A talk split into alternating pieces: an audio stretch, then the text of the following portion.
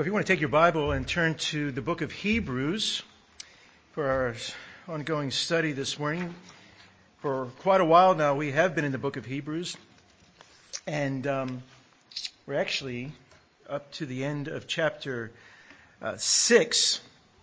And last week uh, we began a just a short little series on uh, what you can see in your bulletins titled The Images of Christ and His Work in the Book of Hebrews. We, we're coming to the end of uh, chapter 6, and I just thought before we launched into chapter 7 and the whole discussion of Jesus as a, a priest according to the order of Melchizedek, which is a, you know, a big subject and a lot there to unpack.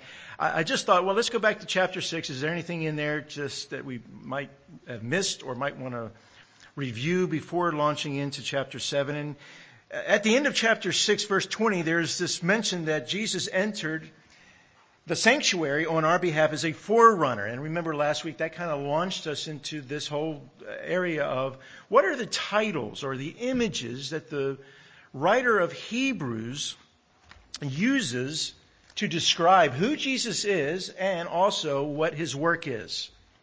I mean, it's one thing to say that Jesus is uh, God. Jesus is the Son of God. He's the King of Kings and Lord of Lords, and He died.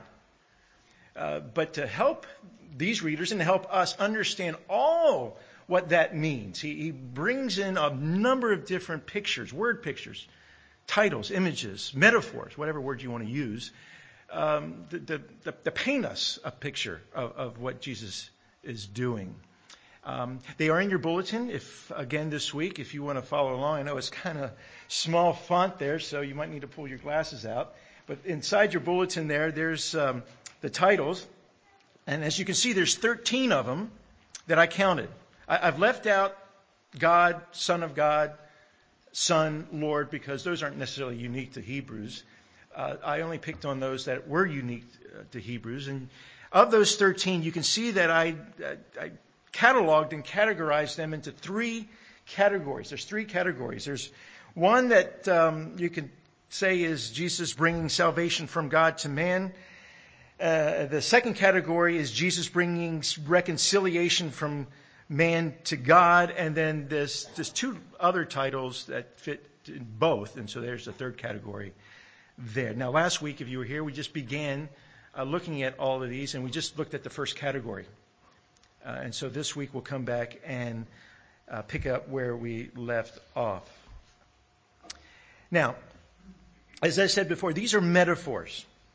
All those words there are, are metaphors, and they give us a picture, uh, again, of who Jesus is and what he has done, particularly in his two works. When we talk about his works, there's a lot that he has, he has done, but if we were to generalize it, uh, we can talk about his humiliation him coming down, and then his exaltation, him going up. Uh, so the humiliation is the first category, the exaltation is the second category. Uh, all of this, by the way, uh, brings up a, a, subject that I have a real interest in, and it's what theologians, theologians call divine accommodation. Divine accommodation. Anybody heard of that before? You're a student, Raul? You're, no, yeah, okay. You haven't gotten there yet. Divine accommodation. I know Peter has. Divine accommodation. Divine accommodation is the idea that um, God speaks our language. Divine, coming down to us, accommodation, and helping us understand exactly, one, who He is and what He's done. Um, there's an article in Table Talk not long ago who Uh, the author there defined divine accommodation. So let, let me just read what he says, and that helps understand why we're going through this and what the author is doing. He says Christians have historically endorsed the doctrine of divine accommodation.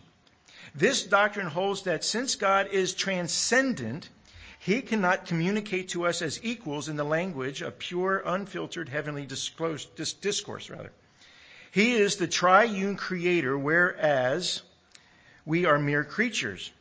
So when God talks to us, he stoops to our level. For instance, God's word came to us in Greek, Hebrew, and Aramaic, and now it is translated in countless other human languages. In fact, all of Scripture is accommodated to us. As John Calvin put it, Who even of slight intelligence does not understand that as nurses commonly do with infants, God is wont in a measure to lisp in speaking to us. Thus, such forms of speaking do not so much express clearly what God is like as accommodate the knowledge of Him to our slight capacity. End quote. So when we're looking at all these metaphors, when we're looking at these images, this is God accommodating to us in, in, our language so we get an idea of who Jesus is and what He's done. That, that, that's what the intent of the writer of Hebrews was doing when he wrote this. Now, as I said, I have a real interest in this because part of my PhD thesis involves the divine accommodation. As some of you know, I'm looking at the, the subject of divine revelation in the Old Testament. And as you look at divine revelation, you notice that God uh, speaks at various times in various ways, as the writer of Hebrews says. And so there's a diversity of that. He speaks sometimes in a theophany, in a vision, sometimes in a dream. And, uh, and he, he speaks, you know, uh, Uh, not at the, the pointed time when the people or the king or the prophet wanted. He just speaks when he wants to speak. So the point is, there's a diversity, and my question is, is there any unity? And so I, am bringing this this doctrine of divine accommodation into it because you understand that God is king. That's a metaphor. That God is king. The prophets are his messengers. And, and really, the structure of biblical revelation is what I call administrative correspondence. So, again, if you were a king in the ancient world, and you wanted to administrate your kingdom, didn't have TVs, you didn't have internet, what did you do? You would give a letter to a messenger, and that messenger would go out to the four corners of your empire. He would walk into town. He would open up and say, What? Thus saith the king. Isn't that what the prophets did? So it's that metaphor of administration that I'm taking to the thesis. Anyway, I had to get that in there somewhere, just so you, as an illustration of what a divine accommodation is. So, look, let's come back to Hebrews and, and look at that little list there. Uh, and we'll see how far we get this morning. Last week we only got through category one, and we probably won't get through a few in category two. But let me just read without little, with little comment those that are in category one. Now, remember, category one are those titles and images that describe Jesus bringing salvation from God to man. So in 2:11, let me just read these for you. In chapter 2, verse 11, Jesus is described as the one who sanctifies. For the one who sanctifies and those who are sanctified all have one Father. That is why Jesus is not ashamed to call them brothers and sisters. So he's the sanctifier. Jesus, by his blood, sanctifies his people. Just like in the Old Testament, the priest sanctified the people by the blood. So that's who, he, without holiness, no one will see the Lord. Without righteousness, no one will get to heaven. So we need somebody that sanctifies us, and that's Jesus. Then in chapter 3, verse 1, he's referred to as the apostle. Now, there are apostles in the, Old, in the New Testament. They had 12. But Jesus was the apostle, the sent, that's what apostle means, the sent one. His mission was to come. Remember how many times in the book of John, I have come to do the will of my Father. I have come to speak the words of my Father. I have come to seek and save the, I have come. You just pull up all those words, and especially in the book of John. I have come. I have been sent. Jesus came with a mission. Thus, he is the apostle. Then in verse 3 of chapter 3, he's known as the builder of a house. And that goes back to Zechariah 6, where the Messiah was going to come and build a house or a temple for the Lord. And it's a spiritual temple. It's, it's, it's us. We are the house of God. Remember how Paul puts that in Hebrews 3 3 For Jesus is considered worthy of more glory than Moses, um, uh, just as the builder has even more honor than the house. Then in chapter 5, verse 9, he's referred to as the source of eternal salvation. Hebrews 5 9 says, After he was perfected, he became the source of eternal salvation for all who obey him. And that's pretty much self explanatory. Do you want eternal salvation? It's a rhetorical question. Because um, the, uh, the, the, only alternative is eternal death, right? Um, we're all immortal. We all live forever. And we live in one of two places. We live with God in heaven or we live in hell under his wrath forever and ever. So if you want eternal salvation, God has only given us one name under heaven by which we may be saved, and that's Jesus Christ. Thus, he is what? The source of eternal salvation. Now, along that, just moving along in chapter 7, verse 22, he's called the guarantee. A couple of you said that was your favorite of the, of the bunch last week, uh, and I understand that. He's the guarantee. Hebrews 7:22 said, "Because of this oath, Jesus has also become the guarantee of a better covenant." A guarantee in the sense that yes, God made a promise. Yes, God swore on that promise, but Jesus has come along and guaranteed it all, like God needed somebody to guarantee it, but he did nevertheless. We are weak, we are frail, we are fickle, we doubt a lot, we um, our faith is not strong. So when the writer of Hebrews comes and says, Look, has God promised? Yes. Has God sworn? Yes. Is that enough? Yes. But because of your fickleness, because of your wavering, you need to know that Jesus is a guarantee to all of it. And that's going to strengthen your faith, right? That's going to help you press on. And that was the point. By the way, that's the point of all these metaphors. All these metaphors is not just a, hey, let's take a class on Christology. There's application to this. There's practical uh, aspect to this. This is to help you move forward. Remember, these are, these are Jewish Christians who are uh, under persecution, under pressure from their family. They're thinking about going to Judaism. Uh, why would you go back to Judaism? There's nothing there. Your Messiah has arrived. Your King has arrived. You need to move forward. So let me help you in moving forward by describing who he is and what he's done. Right? Now, as you can see, the next one in, in chapter 8, verse 2 is that he is a minister. He's a minister. Hebrews 8 1 2 says, Now the main point of what is being said is this. We have this kind of high priest who sat down at the right hand of the throne of the majesty in the heavens. Here it is, a ministry of the sanctuary and the true tabernacle that was set upon, set up rather by the Lord and not man. Now there were tabernacles. There were, there was a temple in the Old Testament. Before all that, there was a garden in Genesis 3. All of that is a sanctuary. A sanctuary is a place where God and man dwelt, uh, and, and, where God and man commune with each other, and man worshiped God. But of course, sin came, and man had, was thrown out of the garden. And so it's not till a little bit later that you have a tabernacle, and a little bit later than a, than a temple. And inside the tabernacle and inside the temple, you have what? You have ministers. You have those who serve and watch over the tabernacle and temple. Jesus is, in that whole typology, is the great high priest who, who doesn't minister in an earthly tabernacle or an earthly temple, but in the heavenly tabernacle and the heavenly temple. And that's what we need. He's a minister there. And then lastly, before we move into category two, he is, chapter 13, verse 20 says, the great shepherd of the sheep. There are a lot of shepherds. Every king was known as a shepherd. And Jesus himself called himself the Good Shepherd, and the writer of Hebrews says, no, no, no, he's not just a good shepherd, he's a great shepherd. God sent the shepherd, and the shepherd gathers the sheep. He even lays his life down for the sheep. So he's the great shepherd of the sheep. So that's category one. Jesus brings salvation from God to humanity. You could say it another way, but that's how I put it. That then brings us into the second category. So if you're following along in your your outline. This category, as I said, are titles or images that describe Jesus bringing reconciliation from man to God. And so, in one sense, this is him in his exaltation.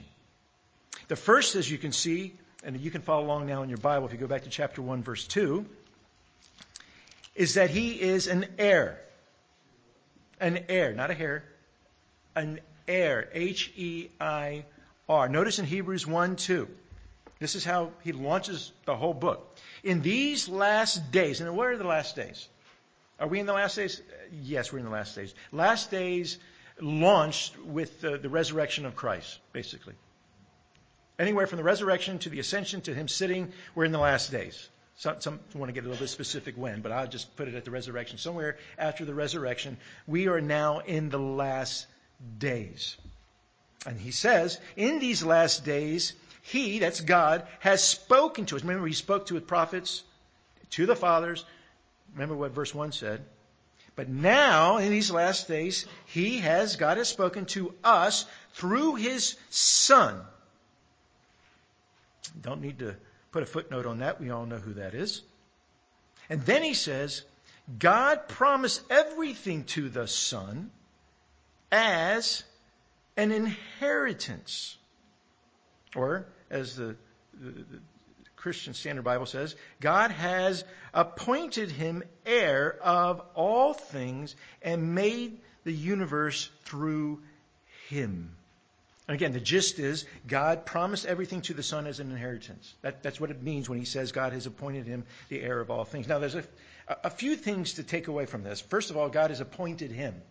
I love that. If you just stop there, God has appointed him. That's significant. But then notice, God has appointed him heir of all things.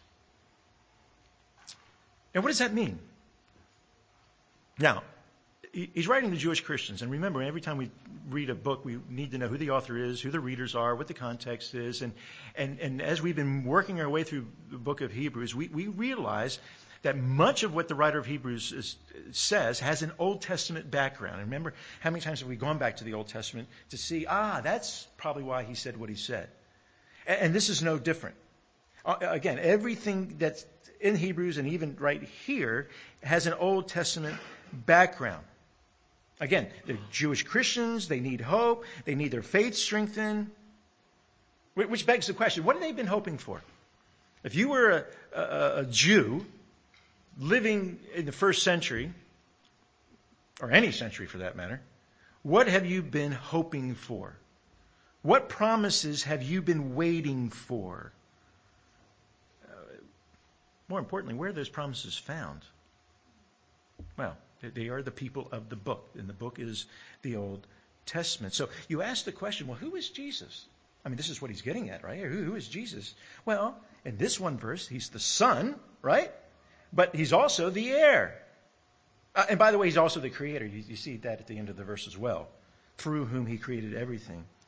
But the question is, wh- where's he getting all this? The, the heir of who and the heir of what promises? Well, let's break this down a bit. The, the word heir comes from two words, kleros, which means lot, and nomos, which uh, normally is translated law, but in this case means something parceled out or allotted. So you got a lot that's, you know, you got a, a lot, then it's divided out. Literally, it means a share by lot.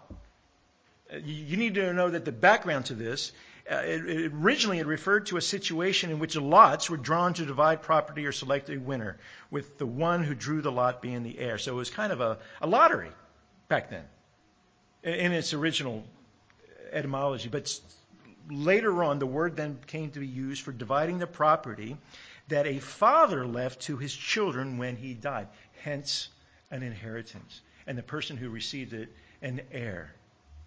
Now, it's divine accommodation. Because obviously God didn't die. Right? So, this is an image, a metaphor. God has only one son, and that means he has only one heir. Lo- now, logically, then, listen, whatever God has, whatever God owns, is now whose? His son's. That's what it means. He appointed him the heir. Jesus is the heir of it all. Now, by the way, heir not only means the receiving of whatever the father gives him by way of uh, an inheritance, but it also, in this case, conveys the ideas of dominion and authority. God is king. And as the King of Kings and the Lord of Lords, and giving him his son an inheritance, not only gives him everything that God has, but also gives him that royal inheritance. So Christ then becomes the King of Kings and the Lord of Lords. Now, throughout the book of Hebrews, Jesus is better than, better than, better than, better than. Right? In chapter 1, who's he better than? He's better than the angels. And then ultimately, he then slides into the better than the prophets. So keep that in mind. He's making a case that Jesus is better than the angels. For in the intertestamental period, they worshipped angels. The Jews elevated angels. And some would even say that Christ was an angel. And of course, he's got to make this whole case that Jesus is not an angel. He didn't take the nature of an angel, he took the nature of man because he came to help man. Remember that he says that a little bit later. But when he launches out right at the beginning and says Jesus is the heir, God appointing him is the heir, what is he emphasizing? He's emphasizing the superiority of the Son to who? Well, you could say to everybody, but in the context here, to who? To the angels and even to the prophets that he'll mention a bit later. Now, this word appointed, just, just so you understand, you could translate it in a number of different ways. Um, the, some translations put he put or placed or made or set, he fixed, he established. It all gets to the same point. It, it was God behind all this. God appointed him heir of all things, not just some things, all things. And again, the all things has an Old Testament background. When he says there that the Son is the heir of all things, it really is the fulfillment of Old Testament prophecies. Do you want to see that? I, I think this will help. Turn in your Bible, just to wake you up a bit, turn in your Bibles to 2 Samuel 7. Let, let me just show you a number of different verses that you can just link to this verse. In 2 Samuel 7, some of you are familiar with this. 2 Samuel 7 is what we would refer to as where the Davidic promise, the Davidic covenant arises. Re- remember the context here, just real quickly, where David looks out his window and says, Oh, hey, I'm in a temple, and, and God over there is in a tabernacle, and that's not fair. God should be in a temple. Let me build a temple for him. And so he asks the prophet Nathan, and Nathan says, Go for it. And that night, God comes to Nathan in a vision and basically says, Hey, before you, before you answer for me, how about uh, talk to me first? Um, and says, No, David's not going to be the guy. He's a man of blood. His son will be the guy, but I'm going to give David something even more special. I mean, it's great building a temple for God, but he is going to give him a, a kingdom that will last forever, a throne that will last forever. And so when, just for the sake of time, I won't read you all, but when he, Nathan comes back and delivers that out to David, David gets it. You know why he gets it? Because when you come down to verse 11, The Lord declares to you, the Lord himself will make a house for you. When your time comes and you rest with your ancestors, this is Nathan to David, I will raise up after you your descendant, who will come from your body, and I will establish his kingdom. He is the one who will build a house for my name, and I will establish the throne of his kingdom forever. I will be his father, and he will be my son. When he does wrong, I will discipline him with a rod of men and blows from mortals. But my faithful love will never leave him as it did when I removed it from Saul whom I removed from before you. Your house and kingdom will endure before me forever and ever. Your throne will be established forever and ever. What is, what is he talking about here? Now, for those of you that are cluey and, and know the, the storyline of the Bible, this goes all the way really back to Genesis 3.15. What's in Genesis 3.15? Genesis 3.15 is the promise of a, of a Savior. It's the promise of a Messiah that was going to come. And, Moses, who writes Genesis, from that point on, in, his, in, in the narratives, it's following a particular family. The, the family line, as I, as I like to call it. The family line of the Messiah. And, and you can see it. It goes from, from uh, Adam and I think it was going to go to Abel, but Abel gets killed by Cain, and then it goes to Seth, and you just follow it along to Noah. Noah had three sons. It's not Japheth, it's not Ham, but it's Shem. And from Shem, you just follow the genealogy. It ends up at Abraham, and Abraham to Isaac, Isaac to Jacob. Jacob has 12 sons. Well, which of the sons is it going to then pass on to? Is it going to be Judah? Is it going to be Simeon? Is it going to be Levi? No, because the fourth son. It goes to who? Or, or not. Um, it does go to, oh, it goes to Judah rather. Simeon, Levi, Reuben, fourth son, Judah. And, and you see that in Genesis 49. A lot of people in the tribe of Judah. Which, which person through the tribe of Judah is it going to come to? Well, the answer is right here. It's going to come through David. And David gets that. David understands this is the promise of the Messiah. The, the, the, the Savior's actually come through my loins. In fact, you, you, you see that he gets it because down in verse 18, he says, Then King David went in, sat in the Lord's presence, and said, What? Who am I, Lord God? And what is my house that you have brought me this far? What have you done so far was a little thing to you? Lord God, for you have also spoken to your servant's house in the distant future. And then I, I love this. And this is Torat Ha'adam. This is a re- revelation for mankind. This is the teaching of Adam. This goes back to Adam. What more can David say to you, You know your servant, Lord God, because of your word, and according to your will, you have revealed all these great things to your servant. David, as I said, gets it. He understands now that he is going to be the recipient in his family line of the Messiah. That's why when you get to the New Testament, what does Luke do? What does Matthew do? He begins, they begin with what? A genealogy that go all the way back to Adam, but through David. Jesus is the promised one. He's the fulfillment of all the Old Testament prophecies. As we'll come back around, he's the heir. Now, turn to Psalm 2. Psalm 2. I, I, have this sanctified speculation that once David received the promise, this promise, and it's repeated again in 2 Chronicles 17 by, by the writer of the Chronicles, I, I have this sanctified speculation that all the messianic psalms that we have, that David wrote, was after this. I think he became a student of the Messiah. I think he was searching the scriptures. I think that's why in the, in the book of Hebrews, how many times does the writer of Hebrews quote Psalm 110? Jesus is a, a priest according to the order of Melchizedek. Who wrote that? David did. Because I think David was trying to put two and two together, right? My Messiah is going to be a king. I mean, that says that there in 2 Samuel 7, he's going to have a king forever, a kingdom forever, and he's going to be on my throne forever but I need a priest. I need a sacrifice. So how's my king going to be a priest? And uh, he's not going to come from the tribe of Levi because he comes from the tribe of Judah. He's going to come from what? The order according to Melchizedek. And we'll talk about that as soon as we get done this. But David, I believe, became a student of the Messiah and started writing Psalms about it. And I think Psalm 2 is one of those. And by the way, you don't have a superscription there. How do we know Psalm 2 is? Because I think it's Peter in Acts 4 tells us that David wrote this. Verse 8 in particular. This, this is where the inheritance aspect comes in. God says, Ask of me, and he's talking to his son, up a couple of verses above, Ask of me, and I will make the nations your what? Inheritance, and the ends of the earth your possession. So, the, the, evil men scheme, right?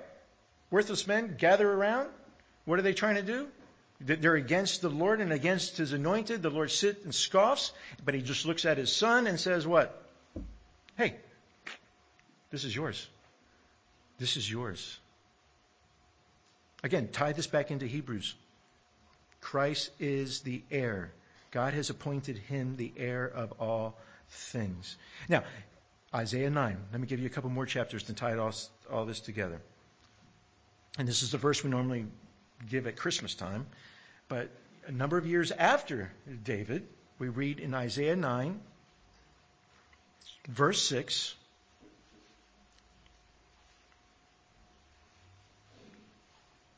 A child will be born to us, a son will be given to us, and the government will rest on his shoulders and his name will be called Wonderful Counselor, Mighty God, Eternal Father, Prince of Peace. And here it is.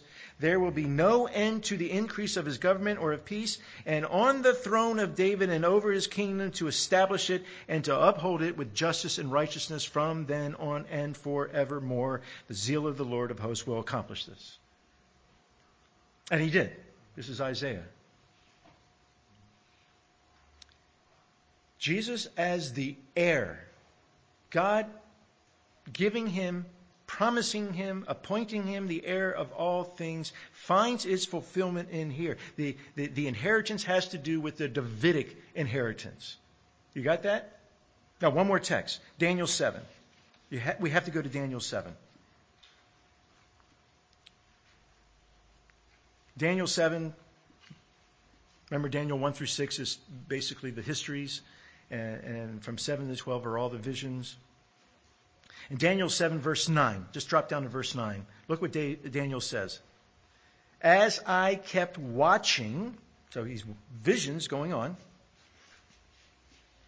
and this is obviously of the future, thrones were set in place, and the Ancient of Days, we could say that represents the Father, took his seat.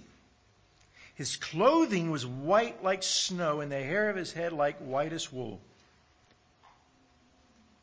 His throne was flaming fire. Its wheels were blazing fire. A river of fire was flowing, coming out from his presence. Thousands upon thousands served him. Ten thousand times, ten thousand stood before him. The court was convened, and the books were opened. And Daniel says, I watched then because of the sound of the arrogant words the horn was speaking. That was referred to earlier. As I continued watching, the beast was killed and its body destroyed and given over to the burning fire. As for the rest of the beasts, their dominion was removed, but an extension of life was granted to them for a certain period of time. I continued watching in the night visions, and suddenly, there it is, one like a son of man, the son now, was coming with the clouds of heaven. He approached the Ancient of Days and was escorted before him. And here comes the inheritance. He was given dominion and glory and a kingdom so that those of every people, nation, and language should serve him. His dominion is an everlasting dominion that will not pass away, and his kingdom is one that will not be destroyed. I mean, you go from 2 Samuel 7, I mean, you can all the way go back to Genesis 3.15, but as you trace the, the, the, the gospel story, the storyline uh, of the good news throughout the Old Testament, the story of uh, all the promises of the Messiah. And again, those I just gave you, and there's more obviously, but 2 Samuel 7 to Psalm 2, Isaiah 9, and here Daniel 7, it all pulls together to this one statement that we just read in Hebrews where he says that God has appointed him the heir of all things. The heir of who? The heir of David. He is the fulfillment of Old Testament prophecies, but specifically, he is the, the fulfillment of the prophecies about David. Now, if you're a Jewish Christian in the first century, is that important to know? Is that important to know if you're going to have your faith strengthened? To have, have hope given so that you can press on?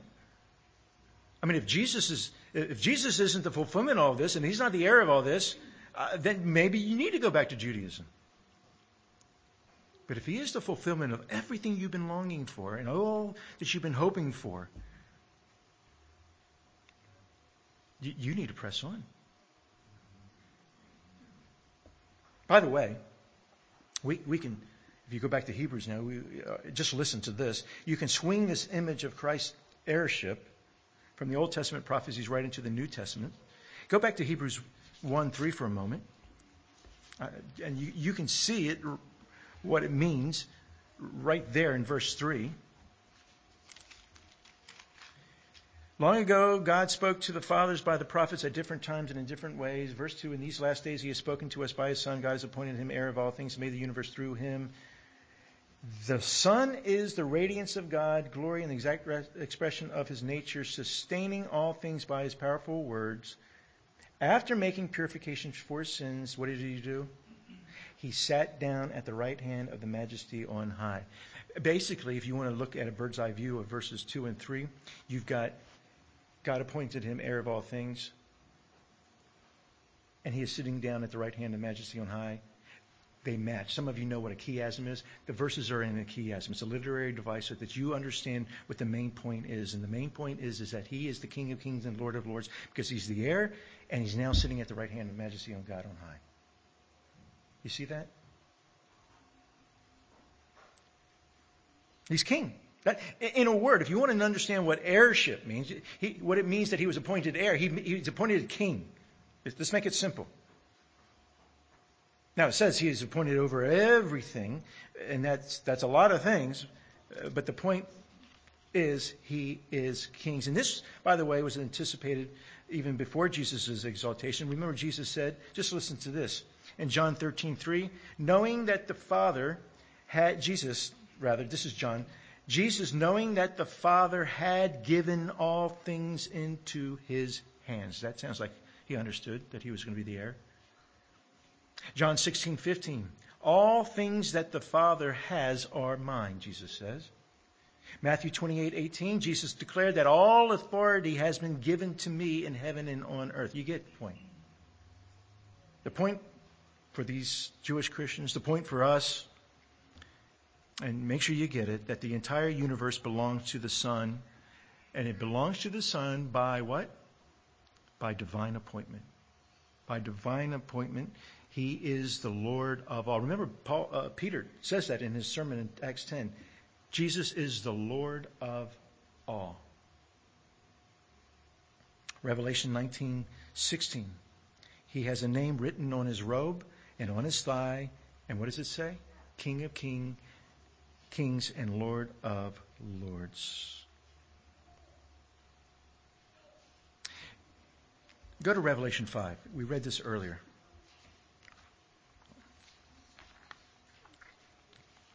Thought I'd get a little bit further this morning, but that's all right. You need to see this. And, we'll wrap it up with this. Revelation 5. Go back to where we read earlier, verse 1.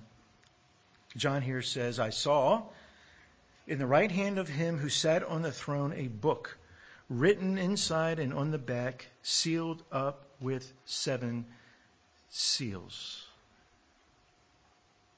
Any of you know what that means? What, what is he talking about here? Well, it would help to have some background. So the background to this is that in Roman law, it is required that a will, a will, uh, had to be sealed up seven times to protect it from tampering. And as it was rolled up, every turn was sealed, and each of the seven seals could not be broken until after the person whose will it was had died. That, that was Roman law. John understood that, obviously. John recognized the significance of the scroll rolled up, and what did he do? He began to weep, right? He wept greatly, in fact, because no one was found worthy to open the book or to look into it. And one of the elders came to John and said, What? Stop weeping. Behold, the lion that is from the tribe of Judah, the root of David. Get that? Lion of Judah, root of David. This is the Davidic promises here. He has overcome so as to open the book and its seven seals. Now the question is, how did he do it? God appointed him as heir, but what did he do to earn it, so to speak? Go down to verse 9. And they sang a new song, You are worthy to take the scroll to open its seals. Why? Here it is. Because you were slaughtered and you purchased people for God by your blood from every tribe and language and people and nation. You made them a kingdom and priests to our God, and they will reign on the earth. Isn't that good? There it is. He's worthy. He's worthy. And then you come into chapter 6, the, the Lamb starts unrolling the seven seals, as you know. And not just the seals, the trumpet blows. And, and John records that the earth belongs to Christ. He is the heir of all things. Is, is everybody with me? Now, the story doesn't end there, by the way. And just for the sake of time, just listen to this. Not only is Jesus the heir of all things, but if you belong to Christ and you are in Christ, guess what? You too are the heir of all things. You understand that? Galatians 3:29 Paul says if you belong to Christ then you are Abraham's offspring's heirs according to the promise. Hebrews 6:17 you can turn there. The writer of Hebrews says the same thing. We're heirs of the promise. Over in chapter 11 verse 7 we are heirs of the righteousness which is according to faith. In Romans 4:13 we are heirs of the world. In Romans 8:17, uh, Paul says there, we're heirs, also heirs of God and fellow heirs with Christ, if indeed we suffer with him in order that we may also be glorified with him. And then James also gets in on it. He says, We are heirs of the kingdom which he promised to those who love him. God appointed Christ as the heir of all things, but all those who are in Christ, all those who Christ died for, who purchased, back to Revelation 5, those people, for God, by his blood, those from every tribe, language, people, and nation who become a kingdom, who become priests, we will reign as well on the earth. That's what Revelation 5 says. When does this happen? Well, back to our text, Hebrews 1 2. In the last days. In the last days.